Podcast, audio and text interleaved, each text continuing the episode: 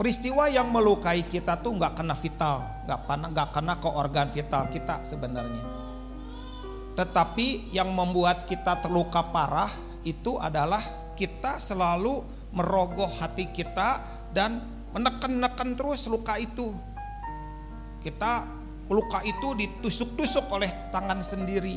Luka itu benar-benar dibuat semakin parah. Kita sendiri yang bikin parah, bukan peristiwa-peristiwa itu.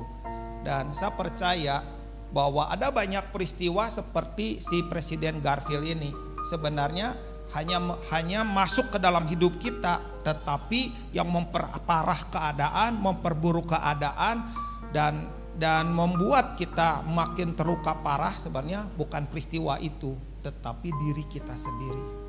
E, kita cenderung melakukan ini dengan luka-luka kita sendiri kita memutar ulang berbagai kenangan buruk terus-menerus. Kita membicarakannya berulang kali kepada siapa pun yang mau mendengarkannya. Kita memikirkan cara-cara kita bisa membalas dendam dengan tepat. Kita menusuk dan mencongkel luka-luka kita yang menganga. Dalam prosesnya, kita menjadi kepahitan. Hati kita menjadi mengeras dan sering kali kita menahan kasih kita dari mereka yang paling membutuhkan.